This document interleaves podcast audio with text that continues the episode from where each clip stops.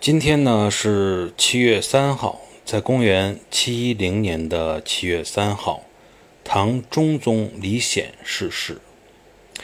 李显是武则天的第三个儿子哈，那么可以说半辈子都很憋屈啊，被武则天软禁了十多年，最后是在武则天呢是不行的时候，才最终呢上位成功。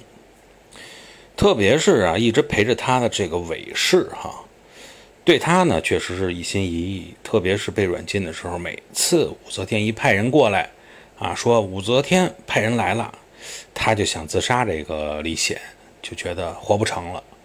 这韦氏呢一直在劝旁边是劝导他，说也未必就是赐死啊，这个福祸福在天，你没必要先这么早死啊，对不对？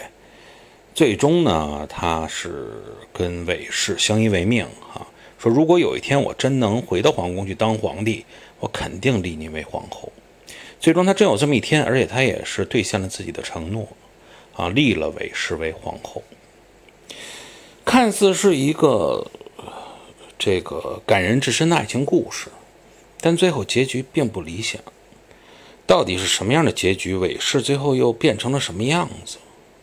这里边就涉及到了哲学，涉及到了人性的问题，所以呢，我也会在节目里专门说他一集啊。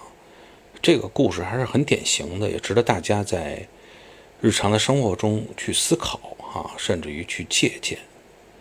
呃，那么今天呢，咱们先聊到这里，感谢大家关注般若星空的新密团，我们在那里相见。